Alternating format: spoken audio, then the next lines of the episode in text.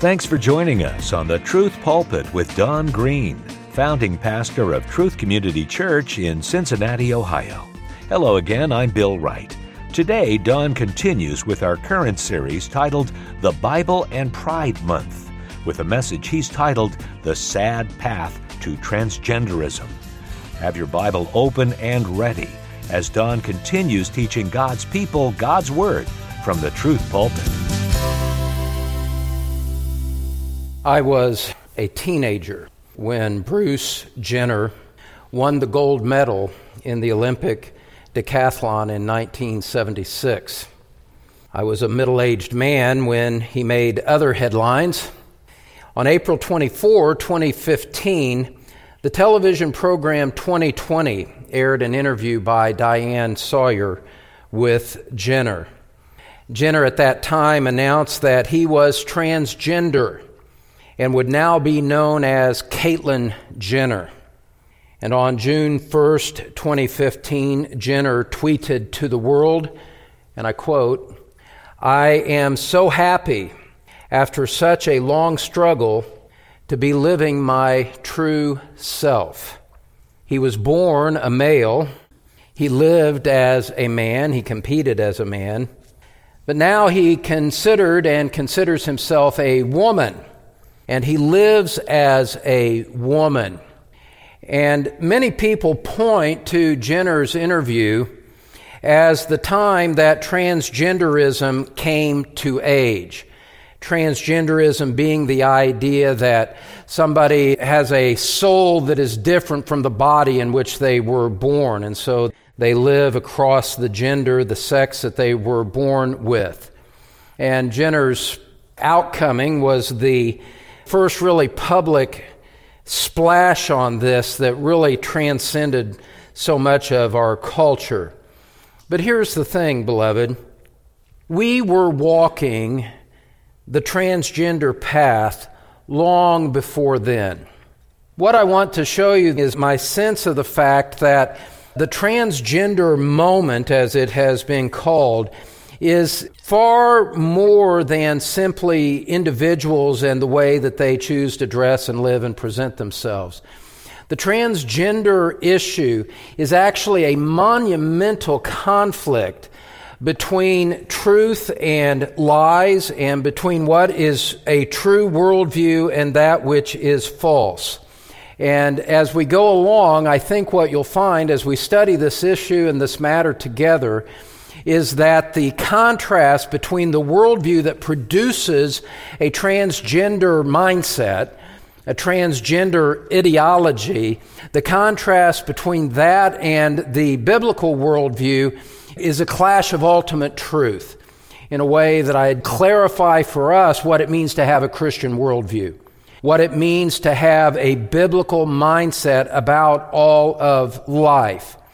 The sad reality of it is, I suppose you could call it sad. In one sense, it's quite exhilarating, to me at least, is to recognize that the church, the true church of Jesus Christ, is all that stands between truth and this transgender era sweeping over and taking over everything else. Corporations, the media, celebrities, as we've seen, everyone is sympathetic to this transgender movement, so much so that even recently there was a transgender woman, meaning born a biological male, now living as a woman, strong masculine woman, in quotes, won a female bicycling championship in record time for the second consecutive year. And the whole sporting industry affirms that as being something that is good and right and proper without regard to the way that it affects those biological females and their desire to compete on equal terms. The issues go in a lot of different directions, as you will see.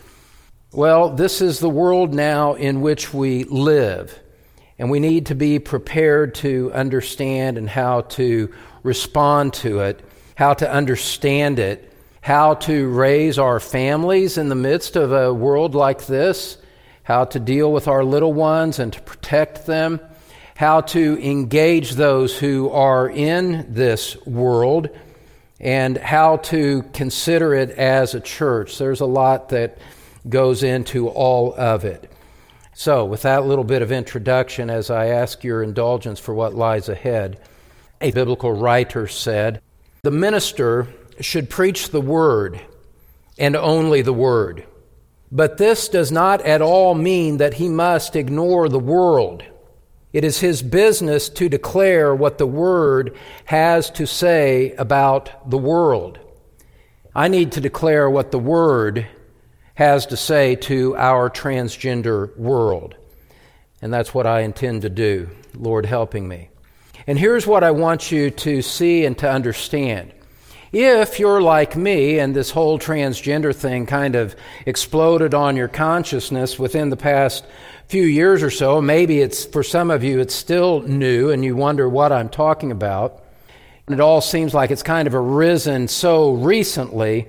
I want to make this point very clear. We, meaning we as a society, we as a culture, we as a world, we did not fall off a cliff into transgenderism and the acceptance and the promotion of it. No, we took the stairs down, one step after another going down, and individual steps down collectively made transgenderism a virtually inevitable part of society.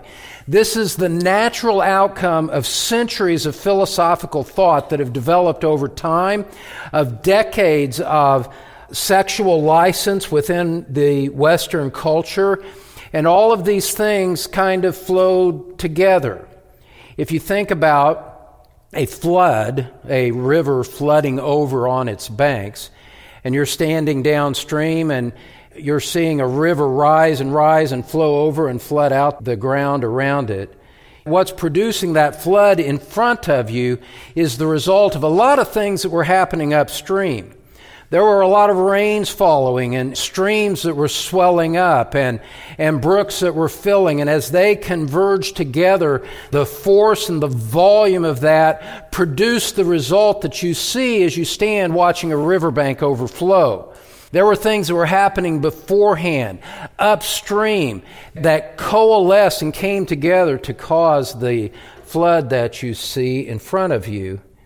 Well, the whole transgender issue is like that. We are addressing transgenderism as primarily as an ideology. What is the thinking? What is the philosophy that produces that? How can people think this way? I want to address it from that perspective and dealing with transgender individuals only incidentally much later in the series.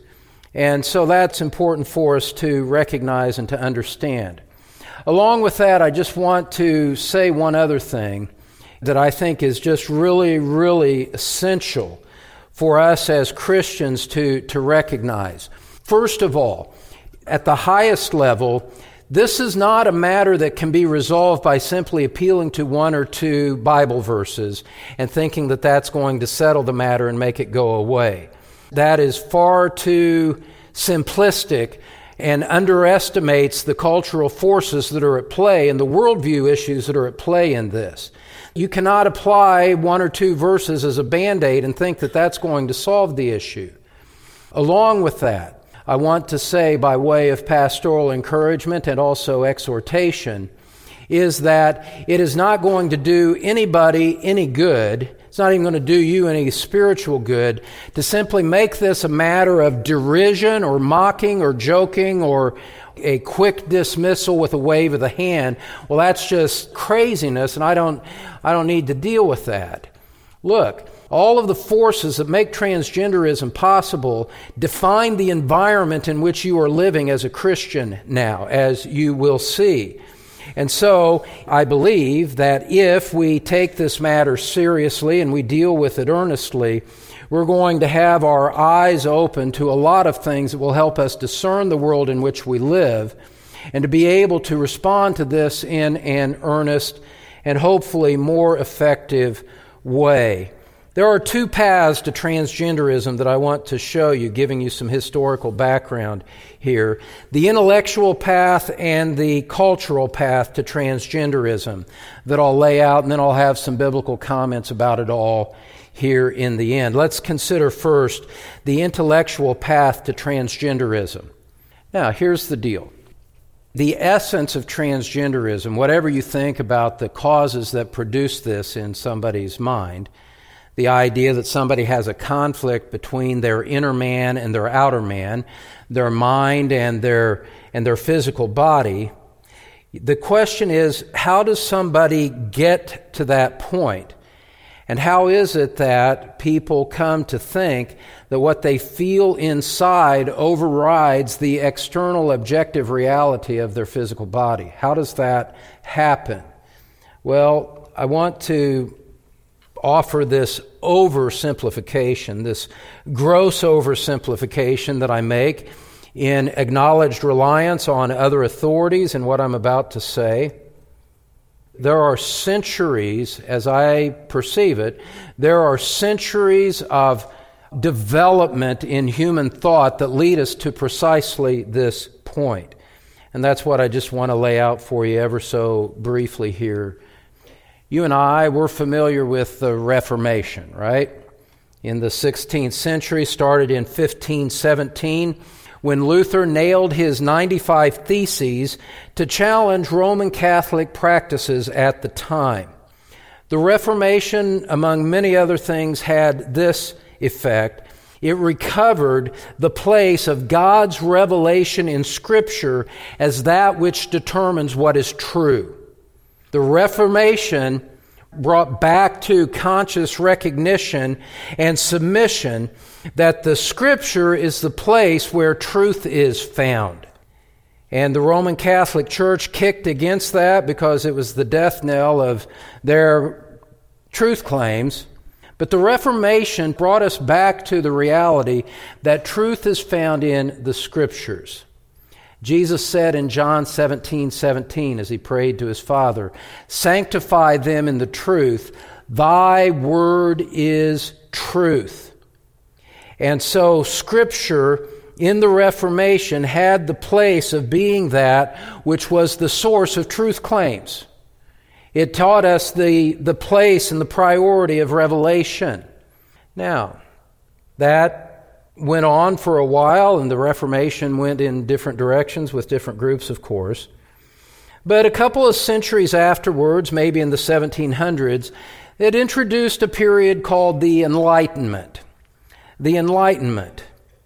And human thought in the Enlightenment was no longer satisfied to rely on external authorities like the Bible or like the church or the state and did not want to grant to them the position of determining and saying what was true.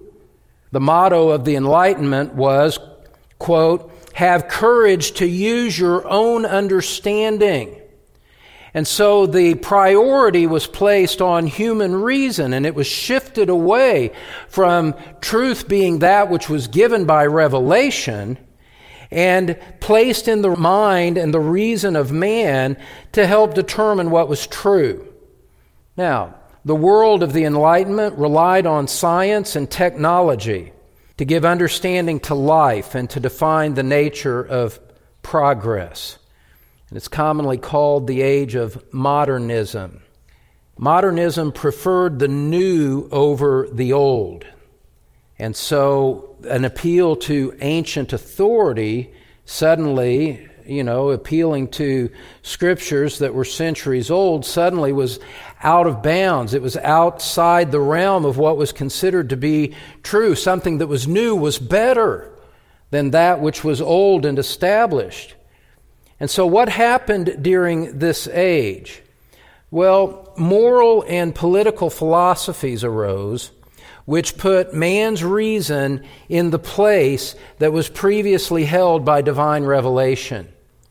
So that man went to his mind to determine what was true rather than to appealing to Scripture and submitting to God's Word. Now, One writer picks up the story from there, and I quote It says, The Enlightenment began with great confidence that reason could lead us to the truth. But that optimism gradually disappeared when it became evident that even the greatest human thinkers could not agree on fundamental issues. And so you have the best of human minds that can't agree on fundamental issues. And all of a sudden, the limits of reason and man's reason were laid bare for all to see as a practical matter. Along with that, in part, the progress of reason was stopped cold when it met the reality of world war. Sad. You've got two world wars within a period of roughly 25 years of each other, and men found that they could not think their way out of that one.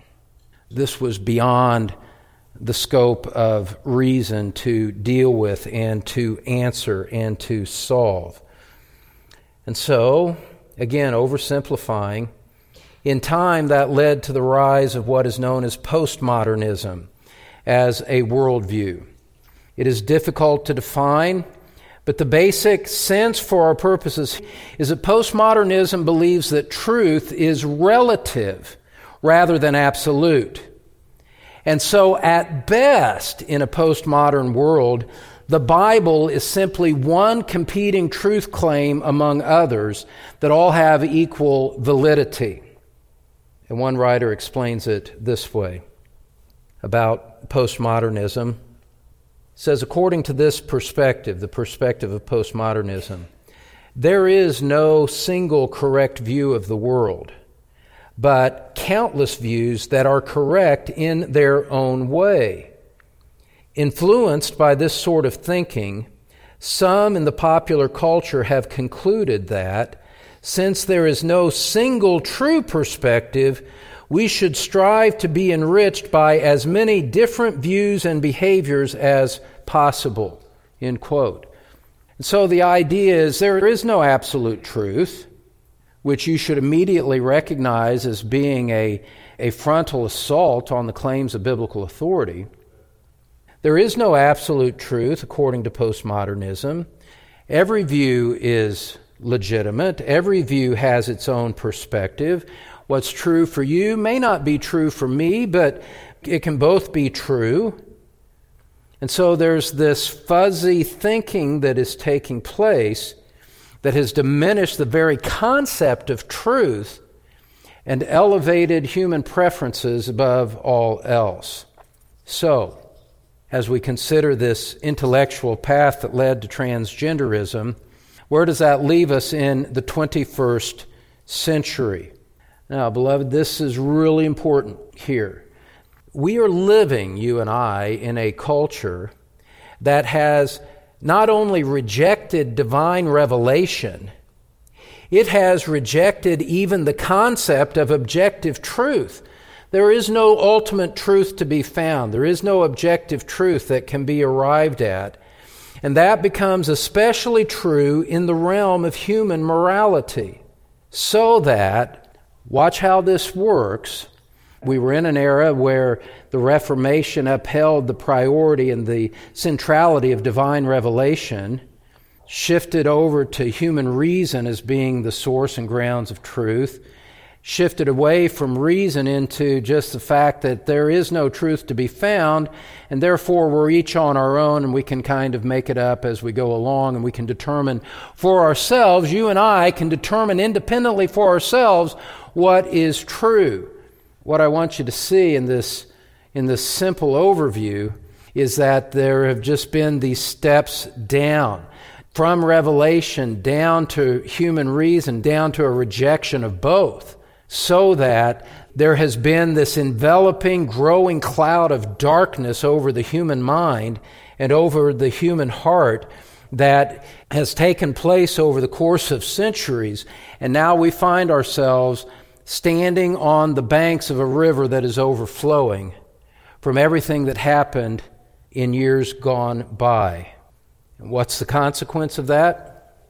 If every belief is legitimate if your truth is not necessarily my truth, if every belief is legitimate, then no one has the right to contradict me. There is no authority by which my thought, my approach to life can be declared to be wrong because I am the master of my own destiny. I'm even the master of what is true. You can see how it appeals to the pride of man to say, I, I not only live my own life, I am, the, I am the one who determines what is true. Now, how does that intellectual path, how does that apply to transgenderism? How does it make transgenderism, I would say, inevitable as a consequence? I am not suggesting that every person with gender identity issues, and we'll explain terms in the future, I'm not suggesting that every person with gender identity issues has thought through his condition philosophically and has, has consciously walked through the realms of human thought and, and adopted that as his own. It doesn't work that way. It would be foolish to talk that way. But, beloved, here's what you need to see that I think is not emphasized enough in some of the discussions that take place about this. Transgenderism as an ideology, as a phenomenon, it exists in a philosophical context that makes it possible. How is it possible for someone to say, My body does not determine the kind of person that I am? Understand that what makes that possible is a mindset that says my subjective opinions determine truth about everything. So that my subjective opinions even determine what is true about me and true about my body. And if I disagree with the outward aspects of my humanity, what I believe inside triumphs over what is apparent to everyone else because without objective truth, you get to define your own reality. And that means that you can even define your gender without reference to biology.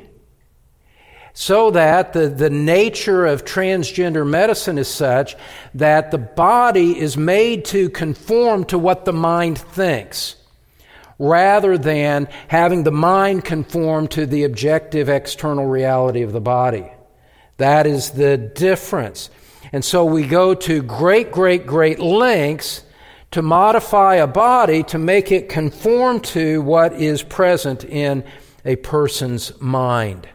The mind, the heart, the opinions, the feelings override everything else. So that in that mindset, you enjoy complete and absolute autonomy. You can just be true to yourself, and no one has the right to question how you feel or what you believe. Postmodernism has made that inevitable. It is the premise of it that there is no objective truth, and therefore you can determine it for yourself. So, if I am uh, inclined toward transgender sensibilities, I can say, I could say, I feel like a woman I want to live as a woman. Not only that, I am a woman. And because of this mindset and philosophy in which we live, you have no right to object, to say that that is not true. And the growing reality about this is is that if you say that I am wrong, you should be punished for that opinion because you do not have the right to transgress on my view of reality. And the more liberal states are already enacting laws to enforce speech codes to enforce this under the pain of governmental penalty for those who do not comply. This is very serious, and it's the world in which we live. You've been listening to Don Green with part one of a message called The Sad Path to Transgenderism, part of a series called The Bible and Pride Month here on the Truth Pulpit. And we hope to see you again next time. But before we go, here again is Don with a closing word. Well, my friend, thank you for being with us today on the Truth Pulpit. You know, our biblical voice on these ethical matters is an increasingly minority opinion in culture today but I'm encouraged nonetheless. It may surprise you to know that our ministry reaches nearly all 50 states and over 40 countries on a consistent monthly basis. And so God's Word is having an impact, and He will never allow it to return void. You know, friend, would you consider supporting our broadcast to enable these podcasts and airing over local radio stations to continue as we minister God's Word? You can find the ability to give on our website, thetruthpulpit.com. That's thetruthpulpit.com. Thank you so much, and God bless you. Thanks, Don. And thank you, friend, for joining us today. I'm Bill Wright. We'll see you back here next time on The Truth Pulpit, where we teach God's people God's Word.